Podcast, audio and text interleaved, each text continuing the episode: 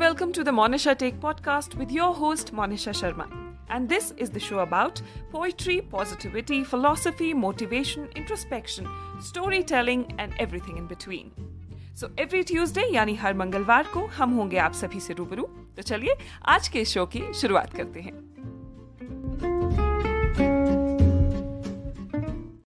तो आज की कहानी है एक आलसी आदमी की दोस्तों एक गाँव में एक आलसी आदमी रहता था वो दिन भर कुछ काम धाम नहीं करता था। बस निठल्ला बैठकर यही सोचता रहता था कि किसी भी तरह बस कुछ खाने को मिल जाए। एक दिन वो यूँ ही घूमते घूमते आम के बाग में पहुँच गया। वहाँ रसीले आमों से लदे कई पेड़ थे। रसीले आम देखकर उसके मुँह में पानी आ गया और आम तोड़ने वो एक पेड़ पर चढ़ भी गया। लेकिन जैसे ही वे पेड़ पर चढ़ा, बाग का मालिक वहाँ पहुँच गया।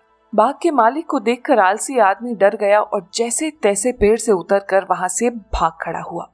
भागते भागते वह गाँव के बाहर स्थित एक जंगल में जा पहुँचा। वह बुरी तरह से थक गया था, इसलिए एक पेड़ के नीचे बैठकर सुस्ताने लगा। तभी उसकी नज़र एक लोमड़ी पर पड़ी। उस लोमड़ी की एक टांग टूटी हुई थी और वो लंगड़ा कर चल रही थी। लोमड़ी को देखकर आलसी आदमी ने सोचा कि ऐसी हालत में भी इस जंगली जानवरों से भरे जंगल में ये लोमड़ी बच कैसे गई? इसका अब तक शिकार कैसे नहीं हुआ? जिज्ञासा में वो एक पेड़ पर चढ़ गया और वहाँ बैठकर देखने लगा कि आखिर अब इस लोमड़ी के साथ आगे क्या होगा।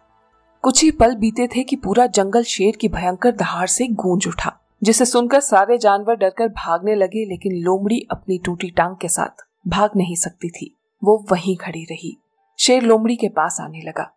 आलसी आदमी ने सोचा कि अब शेर लोमड़ी को मारकर खा जाएगा। लेकिन आगे जो हुआ, वो कुछ अजीब था। शेर लोमड़ी के पास पहुंचकर खड़ा हो गया। उसके मुँह में मांस का एक टुकड़ा था, जिसे उसने लोमड़ी के सामने गिरा दिया। लोमड़ी इत्मीनान से मांस के टुकड़े को खाने लगी और थोड़ी ही देर बाद शेर वहाँ से चला गया। ये घटना देख आलसी आदमी सोचने लगा कि भगवान सच में सर्वे सर्वा है। उसने धरती के समस्त प्राणियों के लिए, चाहे वो जानवर हो या इंसान खाने पीने का प्रबंध कर रखा है। ये सोचता सोचता आलसी आदमी अपने घर लौट आया। घर आने पर वो तीन दिन तक बिस्तर पर लेटकर प्रतीक्षा करने लगा कि जैसे भगवान ने शेर के द्वारा लोमड़ी के लिए भोजन भिजवाया था वैसे ही उसके लिए भी कोई ना कोई खाने पीने का सामान लेकर ज़रूर आएगा। लेकिन ऐसा कुछ नहीं हुआ। भूख से उसकी हालत खराब होने लगी। आखिरकार उसे घर से बाहर निकलना ही पड़ा। घर के बाहर उसे एक पेड़ के नीचे बैठे हुए बाबा दिखाई पड़े। वह उनके पास गया और जंगल का सारा वृतांत सुनाते हुए कहा, बाबा, आप ही बताइए, भगवान मेरे साथ ऐसा क्यों कर रहे हैं?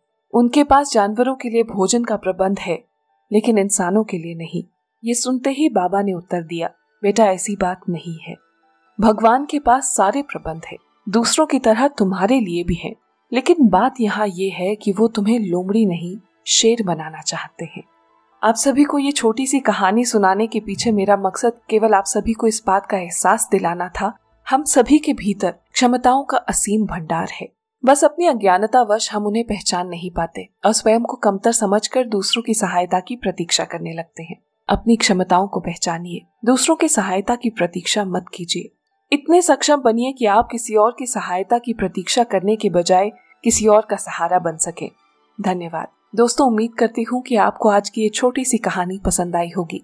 इसी तरह की और कहानियाँ सुनने के लिए आप मेरे पॉडकास्ट द मोनेशा टेक को Facebook Instagram YouTube Apple podcast Spotify Google podcast और हब हॉपर पर भी सुन सकते हैं।